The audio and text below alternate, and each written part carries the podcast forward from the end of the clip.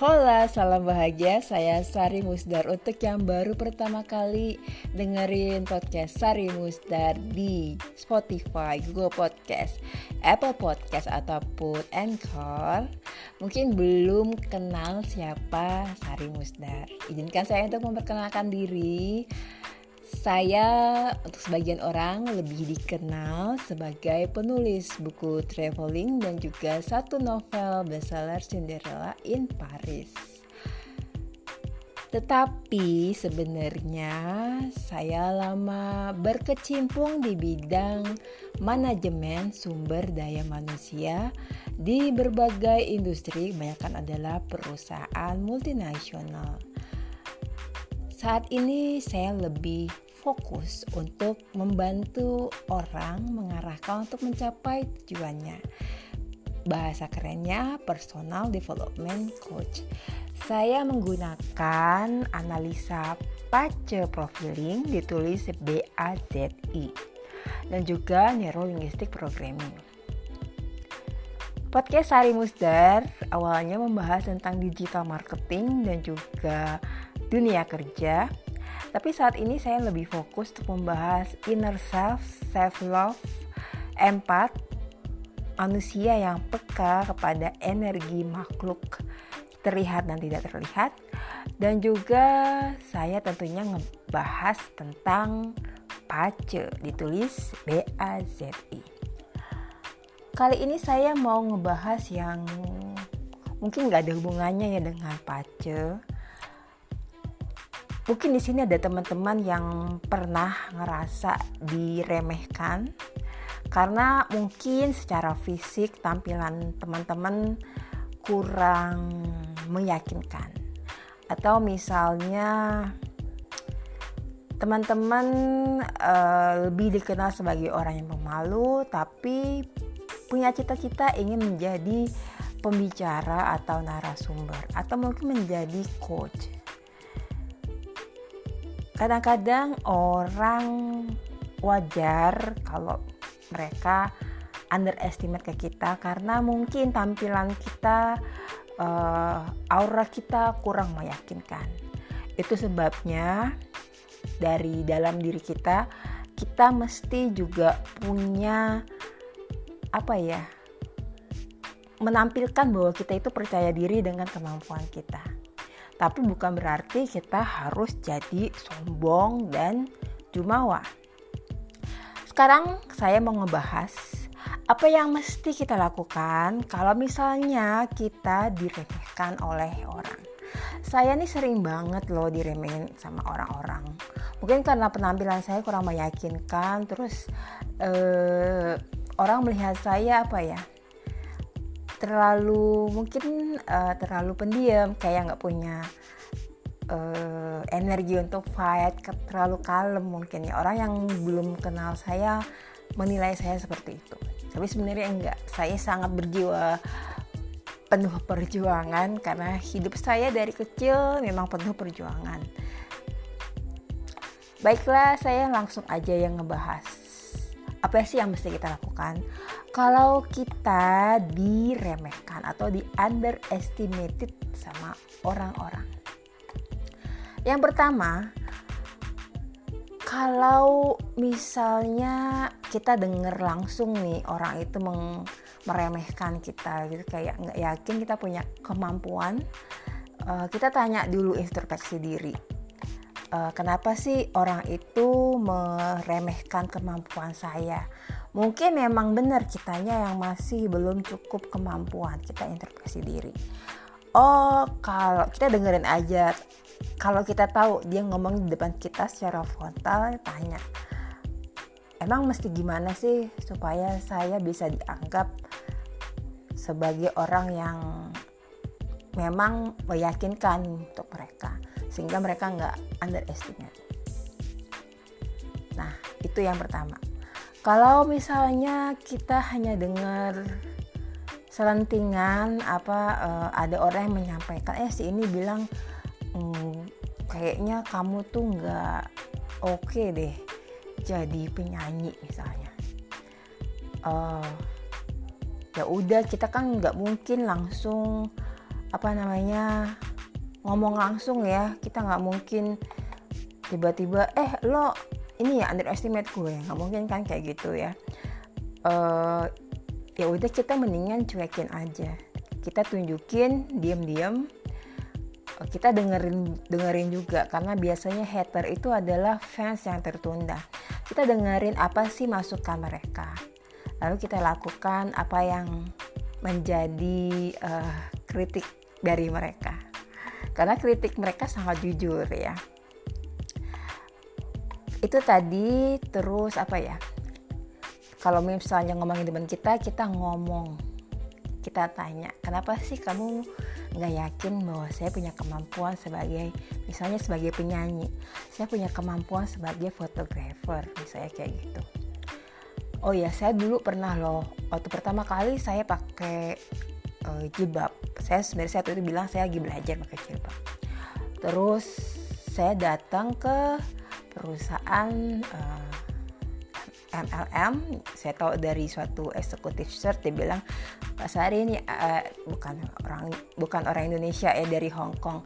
Uh, Miss Sari ini ada lowongan di perusahaan MLM dari suatu negara di Eropa.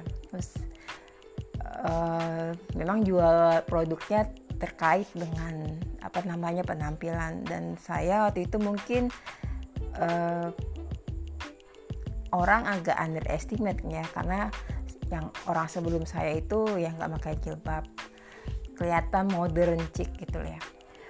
Um, beberapa orang kayak mandang saya sebelah mata. Tapi begitu uh, saya di interview dan mereka tahu untuk posisi apa dan setelah saya kerja beberapa bulan mereka mulai menaruh respect ke saya. Ya kadang-kadang itu kan yang kita mesti introspeksi diri juga. Kenapa sih orang underestimate ke kita? Berarti kita juga harus memben, apa, memperbaiki mungkin dari penampilan. Karena bagaimanapun kita mau bilang don't judge a book by its cover tetap aja yang dilihat pertama kali adalah cover ya kan? Kita mau beli buku yang mau kali adalah buku. Eh, nggak uh, semua orang punya penglihatan mata batin yang bagus. Jadi kita harus me, apa namanya memperbaiki penampilan fisik kita juga. Kalau di Pace ada namanya karisma dengan ditandai dengan simbol peace blossom. Ada beberapa orang yang punya peace blossom first impressionnya bagus. Orang begitu lihat langsung tertarik. Ada yang dari body language ataupun dari tampilan luarnya. Ada yang memang uh, blossomnya lebih ke pikirannya dia lebih ke vision dan mimpi-mimpinya dia. Kayak gitu. Ada yang peace blossomnya atau karismanya muncul karena orang yakin dia punya kemampuan.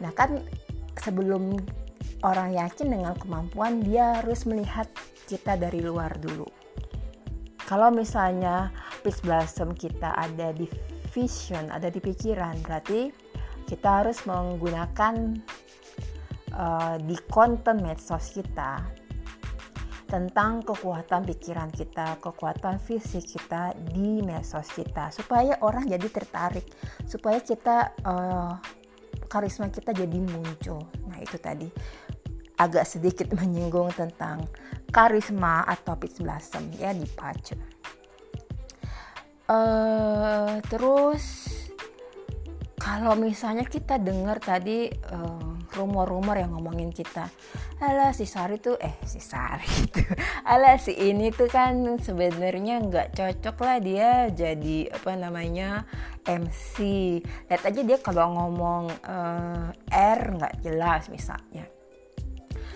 ya udah kita jangan langsung panik. Uh, jangan langsung marah.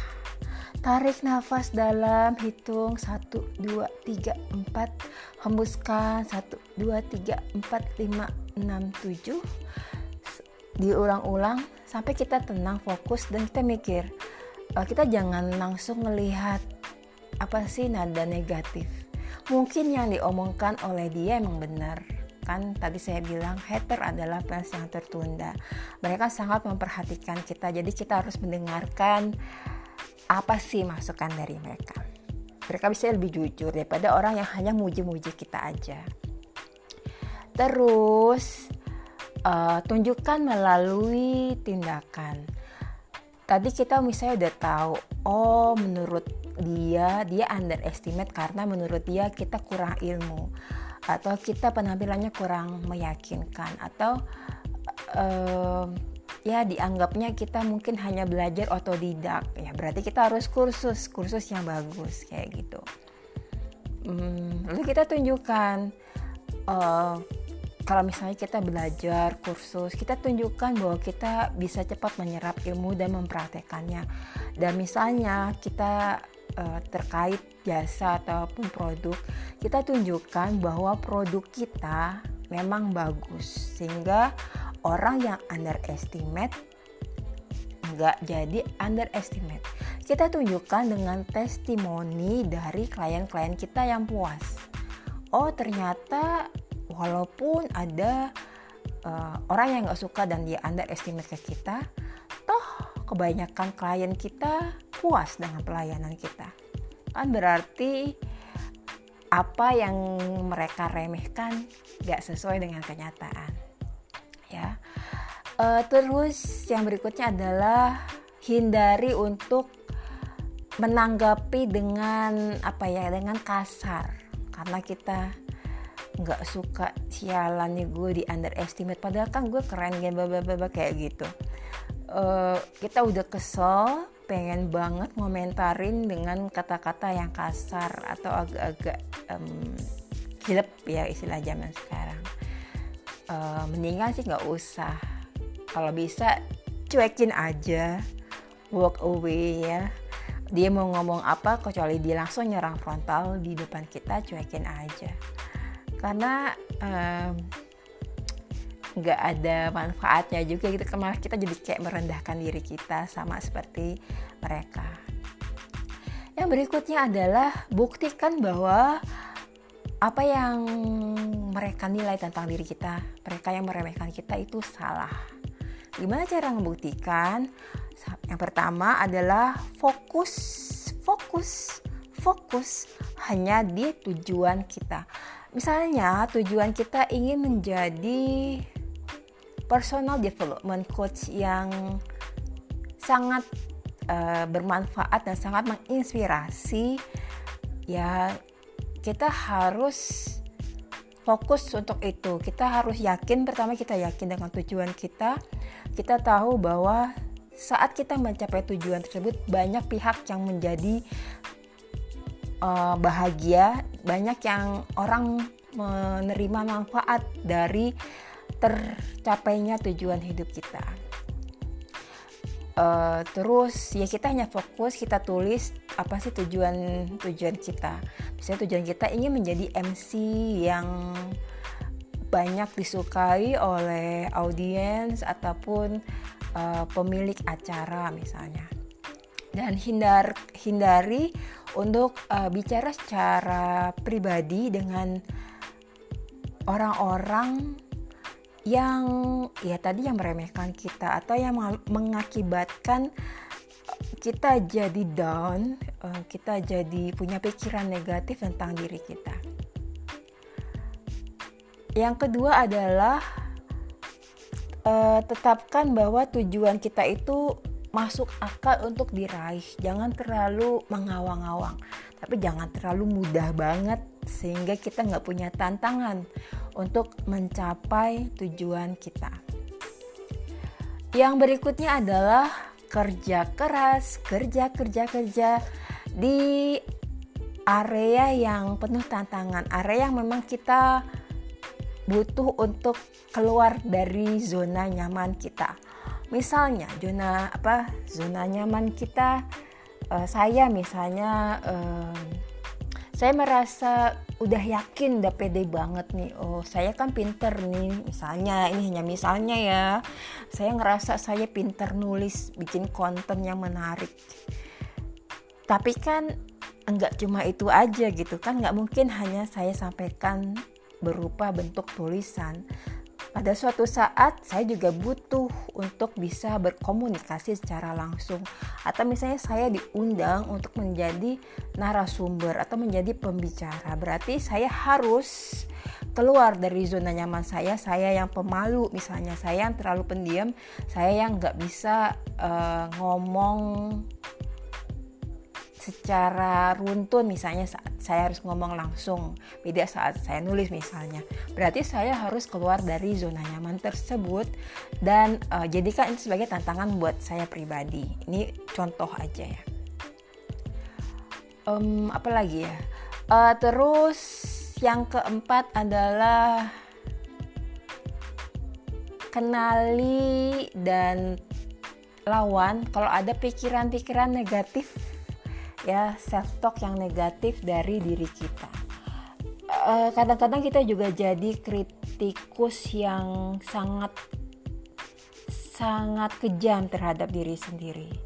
Uh, misalnya um, ada yang apa namanya komentar uh, kamu tuh nggak pinter uh, sebagai pembicara atau uh, kamu tuh suaranya cempreng atau kamu saat nyanyi gayanya gestur kamu kurang luas. Kita uh, kita masukin itu di dalam hati tapi kita nggak ada perubahan gitu. Aduh si ini bilang gue tuh gesturnya kurang menarik. Uh, ya udahlah emang nggak cocok jadi penyanyi. Misalnya padahal suara kita bagus banget. Nah itu yang kita harus tahu. Kira-kira uh, kritikan pribadi kita terhadap diri kita yang membuat kita ragu untuk mencapai tujuan kita atau membuktikan omongan orang adalah salah. Uh, kalau di NLP nih istilahnya limiting belief ya. Kadang-kadang ya itu yang membuat kita ragu untuk melangkah. Uh, kalau mungkin menghadapi orang-orang yang meremehkan kita, kita jadi terpacu, gampang terpacu gitu karena kan kayak uh, apa namanya ya menunjukkan ego kita nih gue bisa kok kayak gitu. Eh kalau dari dalam diri kita bisa mikir-mikir eh iya ya mungkin yang dia bilang bener juga emang gue kayaknya nggak cocok deh jadi ini. Nah yang kayak gini nih apa namanya yang konfirmasi dari dalam diri kita konfirmasi yang setuju dengan omongan-omongan miring orang atau orang-orang yang meremehkan kita ini yang membuat kita akhirnya malas untuk memperbaiki diri dan nggak punya kepercayaan diri. Yang berikutnya adalah tetap uh, ber apa namanya, tetap komit, tetap uh, bertekad untuk mencapai tujuan kita yang pada awalnya misalnya kita pengen jadi coach yang menginspirasi uh, apa sih pengertian inspirasi? Kita mesti tahu itu uh, apa sih kekurangan dari saya sebagai coach? Apakah kemampuan komunikasi uh, interpersonal skill cara kita membranding diri kita? Kita mesti tahu yang kayak gitu. Ya tetap harus tetap punya tekad untuk mencapai tujuan kita dan membuktikan omongan orang yang underestimate ke kita itu adalah salah. Yang berikutnya, kita harus mengevaluasi lagi apa yang menjadi omongan orang yang meremehkan underestimation, meremehkan kita. Ya, jadi kita harus paham apa sih yang diremehin, apa sih yang dikritik oleh orang lain? Kalau memang itu salah kita buktikan itu salah ya. Kalau memang benar oh berarti ini adalah area perbaikan dari diri kita sendiri. Uh, terus kita tanya lagi ke dalam diri kita uh, kenapa orang itu meremehkan saya ya? Mungkin uh, kita jangan terlalu negatif gitu. Ah mungkin dianya aja nih yang iri yang dengki sama gue. Uh, kita lihat dulu. Mungkin omongannya dia emang bener ada positifnya. Uh, bahwa misalnya untuk menjadi penyanyi memang orang juga nggak hanya mendengarkan suara kita kan tapi juga orang melihat the whole package. Dia harus dia juga mereka orang-orang biasanya melihat juga penampilan uh, make upnya uh, baju fashionnya terus cara kita mungkin sedikit-sedikit agak nari apa cara kita menyampaikan lirik lagunya dan lain-lain. Kita harus harus paham itu. Jangan mengambil uh, omongan orang yang meremehkan kita secara personal. Tapi kalau misalnya omongan mereka memang sangat meremehkan ya kita jadikan acuan bahwa kita nggak serendah itu. Kamu salah menilai diri saya. Saya akan buktikan saya bisa kayak gitu. Yang berikutnya uh, kadang kita juga perlu agak apa ya agak santuy istilah anak zaman sekarang. Agak santai. Jangan terlalu uh, memasukkan ke dalam hati jangan terlalu baperan bahwa orang yang apa kenapa sih gue mau maju? Gue pengen jadi uh, penyanyi terkenal. Kok ada aja ya yang nyinyir kok ada aja yang meremehkan? Nggak usah gitu juga. Pasti setiap orang dari yang kelasnya siapa ya uh, siapa penyanyi yang terkenal Raisa Raisa kan dulu uh, awalnya juga orang menang dia sebelah mata karena dia agak cabi ya misalnya Eh sekarang jadi sangat cantik, jadi penyanyi terkenal. Afgan juga kan awalnya dia mau nerima pekerjaan yang bayarannya berapa gitu dia bilang. Tapi dia tetap aja nyanyi, dia tetap menunjukkan kelasnya gitu loh. Akhirnya sampai dia jadi penyanyi papan atas seperti sekarang. So, yang berikutnya adalah jangan terlalu menarik kesimpulan terlalu cepat. Kalau misalnya orang meremehkan kita, ya mungkin itu jadi apa namanya bahan evaluasi buat kita jangan jadikan juga itu duh kok orang pada jahat sama gue ya? Kita mesti lihat orang-orang yang juga mendukung kita. Jadi kitanya juga apa ya seimbang. Uh, bahwa ada kritikan bahwa ada orang yang nggak langsung percaya sama kita ada orang yang percaya dengan kita. Apalagi kita menunjukkan uh, kinerja kita bagus ya penampilan kita bagus performance kita bagus.